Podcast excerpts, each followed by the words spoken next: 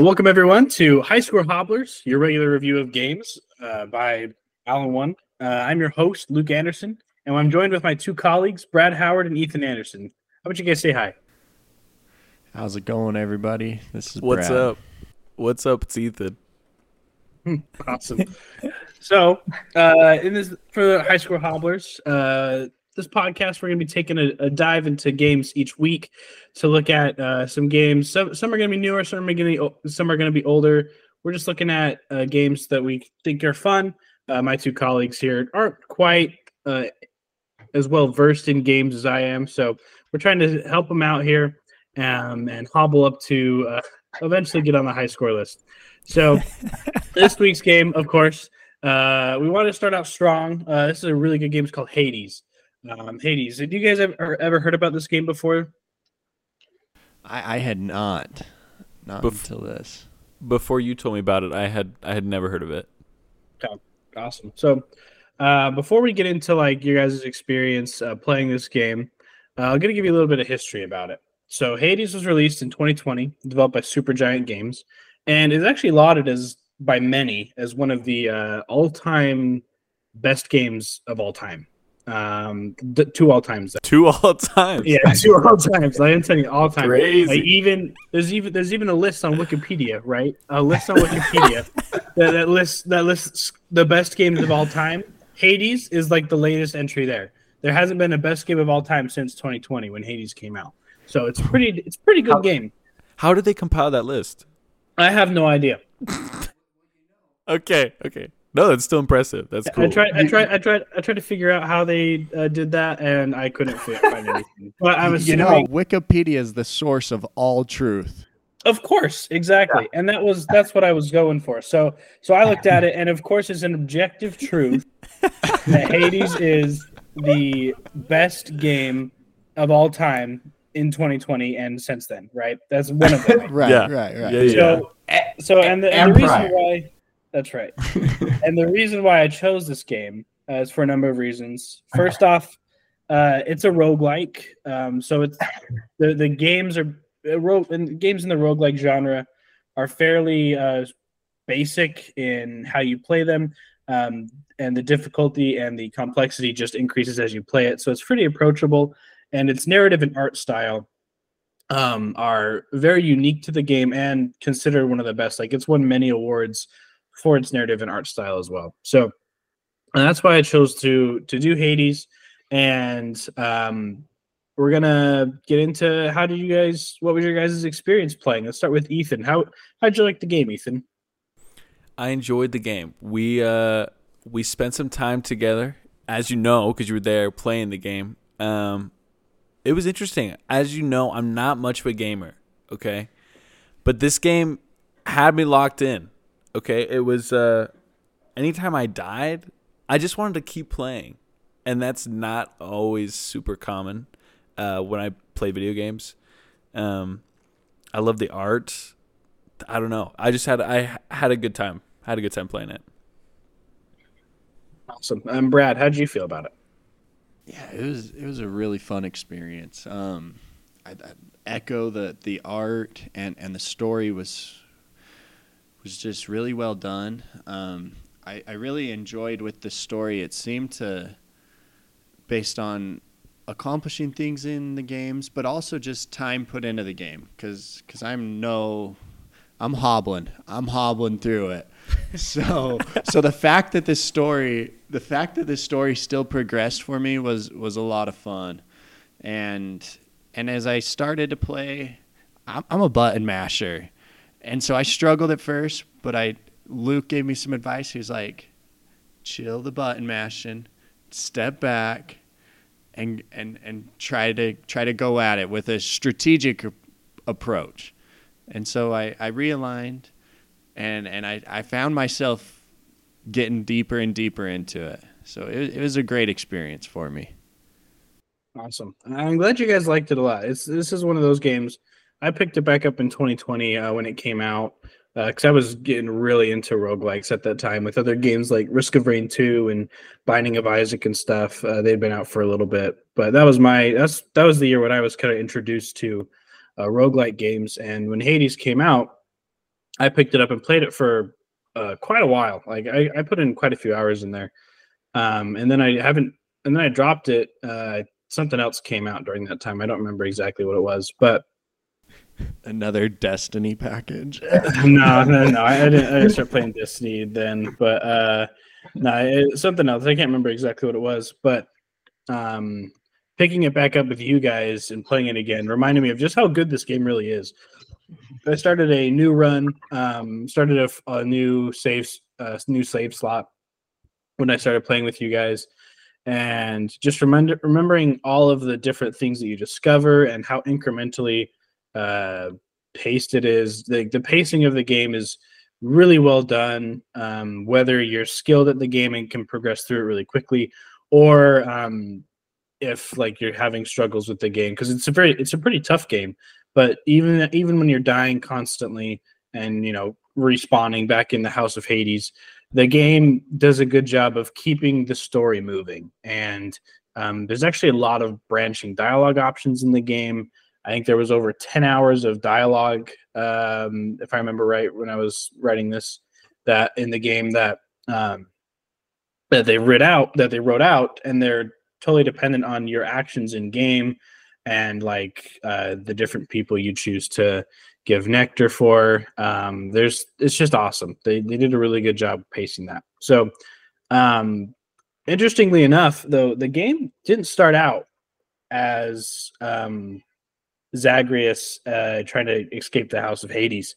The game started as they wanted to do a roguelike from the beginning, but during their production, they wanted you to be a different character and would go through the labyrinth, and the labyrinth is ever shifting, right? In Greek myth, Daedalus's labyrinth is always shifting and doing all these different rooms, and that goes to the narrative of the roguelike, where your map is always changing every time you play through.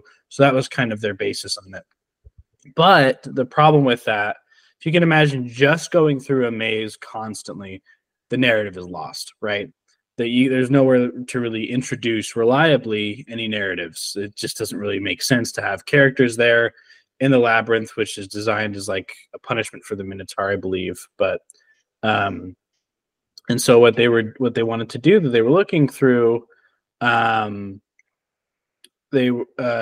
developers were looking around, and while they were coming up with like different inspiration for the game, they were reading Greek myths, and they realized that Hades is very underrepresented there, and so they shifted it and focused more on the underworld rather than labyrinth, and the game just came together really well. Zagreus became the main character, and it was him just trying to escape his father's ever-shifting plane of the underworld, and it made a lot of sense with the theme of the roguelike and the shifting labyrinth. But they were able to add in the narrative of the House of Hades and having all the characters there. It made much more sense to do that.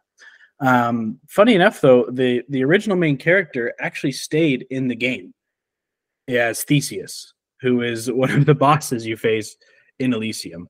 Originally, you were going to play as Theseus, but his character of being just like kind of like this over-daring, over-charming hero, which is not quite what they were looking for. So they shifted to Zagreus, and I think it turned out for the better. And there's a lot of other things that are in the game that you guys will get to see as you play it through. I hope you guys continue to play it through. But those are the interesting tidbits there for you. So let's go. I have a question. Yeah, go ahead. What first inspired the developers to jump into Greek mythology or make a game about Greek mythology? Did you learn anything about that, or have they said anything about that? Yeah. So what they wanted to do, with the Supergiant's creative director, I apologize for saying this incorrectly, Greg Kasavin, he actually came into the idea of Greek mythology because it's been a topic that he's been interested in since he was young. And so, big Percy Jackson fan? That I don't know. It could be. Yeah. I do know Percy Jackson was a lot of people's introduction into Greek mythology and the Olympians and all that. I mean, I got into Greek mythology because of Percy Jackson. I'm not gonna lie. But yeah, so there was the game was originally going to be called Minos, which is the Minotaur, the myth of the Minotaur, or whatever, and that's what they were going to play around with Theseus as the hero.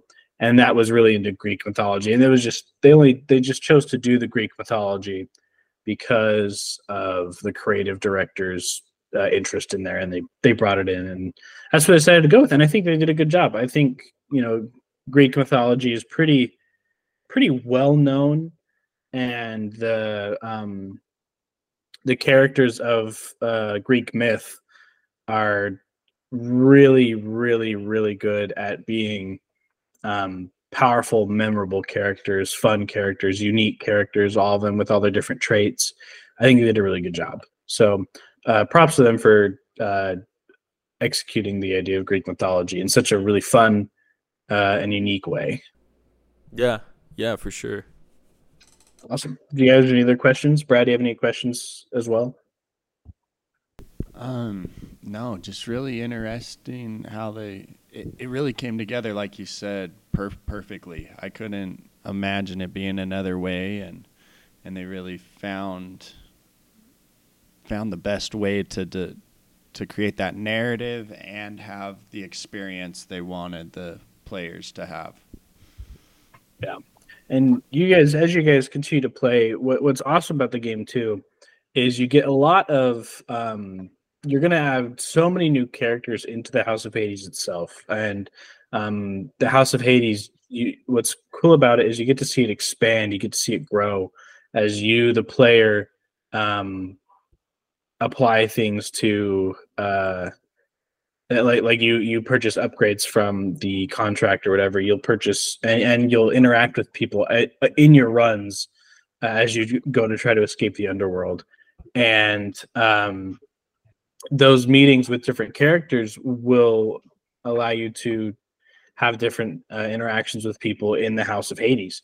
For example, Orpheus, a great poet and singer as portrayed in the game, who has great vocals in the game. I need to look up who did the vocals there, but the soundtrack for Hades is just amazing, and the songs that they wrote for it are just awesome. But Orpheus starts to ask Zagreus about all of his escapades, all of the things that he's been doing trying to escape the House of Hades, because as a singer and songwriter, as a poet, he wants to hear these tales of myth and wonder, and Zagreus will share them with him. But what's funny is there comes a time where after you've progressed with Zagreus and Dionysus, you'll actually pull a prank on Orpheus and explain to him how you are actually Dionysus, and he'll get kind of confused or whatever, but you come to just kind of say that you're one and the same guy. And that is actually rooted as well in mythological fact. Fact is a loose term when it comes to myth, but it's rooted in the mythology. Yeah, but it's And to clarify, Orpheus is the one playing in the harp. Yep. Yeah, he's the one playing the lyre. Office. Yes, lyre. That's right. Okay, that's right. And he yeah. And as you play through the game, at first he doesn't want to sing, and then eventually he starts to sing, and you find his muse or whatever. That's a whole other storyline in the game. But the there's actually a myth where there were two Dionysus and two Dionyses. Is that the plural term for that? In myth, Zagreus Dionysus was the original, but then he was killed, and then Dionysus came forth as the secondary or lesser Dionysus. So, even though they have all these little quips and things that seem like they're just kind of written in the game, they did a really good job of looking at Greek myths and making sure that Supergiant Games was going to be accurate as much as possible and not take take creative liberties in how it's portrayed, but actually reference a lot of their source material to Greek myth. And I think that's that's awesome. I think seeing that was crazy. So, but yeah, I think overall, just the way Hades incorporates narrative, roguelike gameplay, and like the hack and slash type combat is just 10 out of 10 for me. I really enjoy it. So no, 100%. The combat is super satisfying, and the different weapon choices, each variation is it like its own thing where it completely changes the gameplay or it makes it fresh. It's pretty impressive. Yeah, it is. Like you said, the freshness of every time I played it, it felt new. I was learning something new. I was experiencing something new. It was amazing. And every time I die and you come up out of the bloodbath, it felt like waking up for work every morning. No, but in a good way. In a good way. It was just relatable. It was like you get knocked down at the end of the day, and you just come back up and you do it again. Yeah, that's right. It's I like how that really played out in the game. It was so fun. And seeing like, you know, you just wake up. And that's like kind of the essence of roguelike games. You know, you die, you lose, all your progress is gone, get back up, start again from the beginning. And Hades does a phenomenal job there. And while keeping it fresh with all the different weapons that you're able to start with, like it was awesome. So I'm glad you guys liked it. I want to get your consensus here for the people listening as well. We're trying to, part of what this podcast is about is also introducing, in addition to introducing Ethan and Brad to other games, also trying to get a gauge on like how well they feel that it would be good for all of you listeners to introduce them to your friends as well. So Brad and Ethan, how do you feel about do you feel like the game was noob friendly? That's what we'll call it, noob friendly. You feel like you could pick it up without playing so many video games? Did it feel like you could easily kind of adapt and keep playing that game? I think Brad, so. Ethan, okay, awesome. I think so, especially with a controller. I never tried it with a keyboard and mouse, and I remember. I think you even said that the developers recommend using a controller, but I don't know. It seemed very intuitive. Yeah. 95% noob friendly. I think there's. What's the other 5%? The other 5% is there's just so much. And so having a little guiding help from Luke helped me progress quicker, which isn't necessarily a good thing because there is that joy of discovery. There's the joy of discovery that I lost out on, but at least I beat Ethan. I got farther than Ethan. And that's what we're really about here, winning. That's right. Winning. That's right. Highscore Hobblers. Highscore hobbling. Hey, a hobble still. You can still win if you're hobbling. That's right. You just got to be faster than the guy next to you in a bear. Right. Awesome. So my other question then, what did you find frustrating about it? We'll start with Ethan again. What was frustrating about the game, if anything? Frustrating. There was never a time where I was truly annoyed with the game, which I think is a really, really good sign. Probably the most annoying thing is just like when you're dying to the same boss over and over again. But even then, you know, you still want to restart and get to that point again. So I wouldn't say that there's anything annoying about the game. That's good, and I agree. I think there's some frustrating enemies for sure. I can't stand the stupid butterfly balls. They drive me nuts. The butterfly ball, I think they're called soul catchers in game. Ethan wouldn't know what those are because he didn't kill the bone snake. He never killed the hide. Come on, guys. He never. I'm a gamer. I game. Games.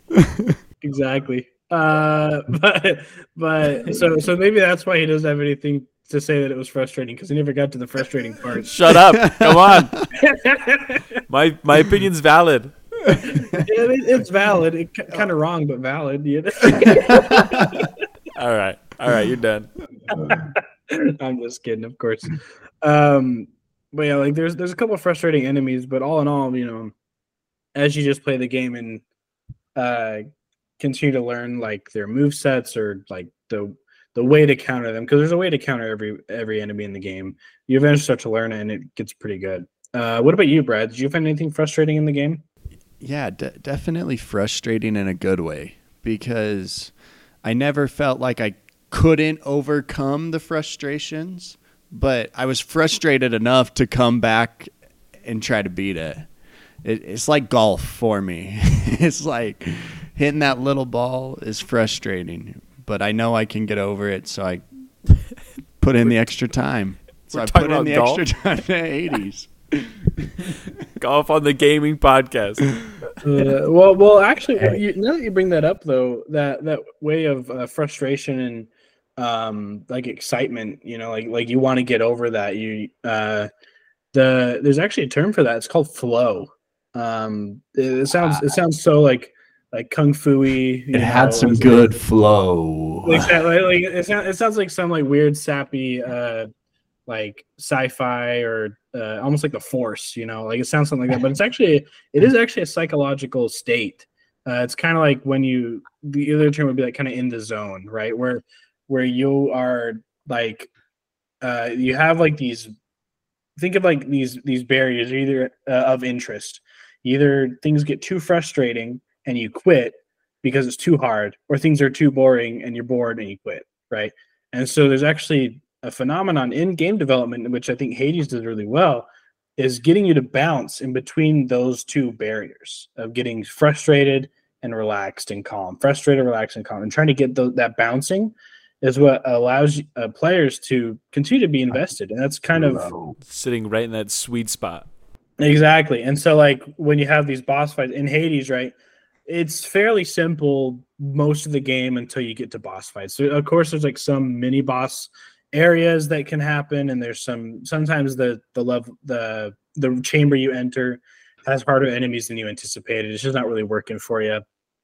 But most of the time, the chambers leading up to boss fights are pretty mellow. Like they're manageable, maybe a little stress inducing, but overall, you know, you can probably get through it.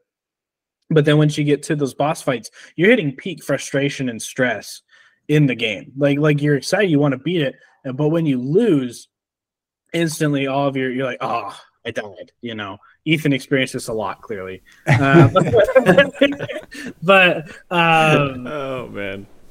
But when you go back to the House of Hades and you get to talk to people and progress the story again, that's when you're back on that lower level of flow. That's when you're back on that lower boundary and working your way back up as you start a new run. And I think they do a really good job of bouncing those around. And I won't want to spoil too much for you guys about the ending, because it's pretty great. But you do have to beat the final boss multiple times to get the full story of the game. It doesn't end after one time beating the final boss. You got to keep going. And I think that's another thing Supergiant did really well with this game, is getting the player to play through a roguelike through its final boss multiple times. That's a pretty tough thing to do, especially with a game where it can be really difficult to do that. It's not as game breaking as games like Binding of Isaac, where you'll either have runs that are completely broken and you just beat the game with the flick of one button, or anything like that. But instead, the level of frustration, you're rewarded by completing this hard boss fight, by getting to progress more of the story and unlocking more things and getting all that going. And I think they did a wonderful job there. And now I kind of want to know, though, what was your guys' favorite thing about the game? Like what felt the best to you? Just getting there, like commenting on it, or in your head you're thinking, this is nice. Let's start with Brad this time. What was that thing for you? Oh man, the favorite thing for me, it was that feeling of frustration. It was the feeling of difficulty and being rewarded every time I overcame it. So for me, that makes the most enjoyment in a game, or honestly anything in life. Overcoming difficult. Nothing good comes easy. So that was fun. Yeah, sound advice, that's for sure. Ethan, what about you, man? My answer is a little bit more lame, but I like the fighting. All right, I thought the fighting was cool. Yeah, the fighting's good. It is cool. It was very satisfying, and yeah, as you guys were talking about, or when you were talking to Brad about button mashing, once you get over that initial hump of like, oh, let me tap all these buttons as fast as I can, you start thinking about what move you're gonna do and why. It makes the game more rewarding, and you obviously are much better at the game because you can make it much further. But what was your favorite weapon? My favorite weapon?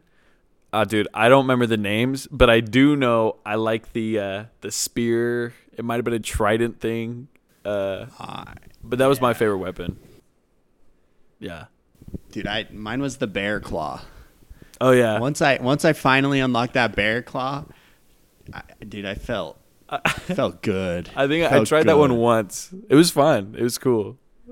Clawing everybody. Good time. Yeah, that one's fun. My favorite's the Adamant Rail, or basically the gun. Yeah, the gun.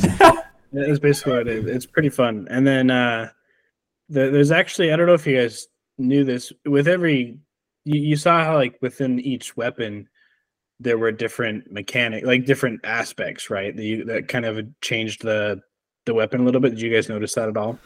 I didn't notice any of that. Okay.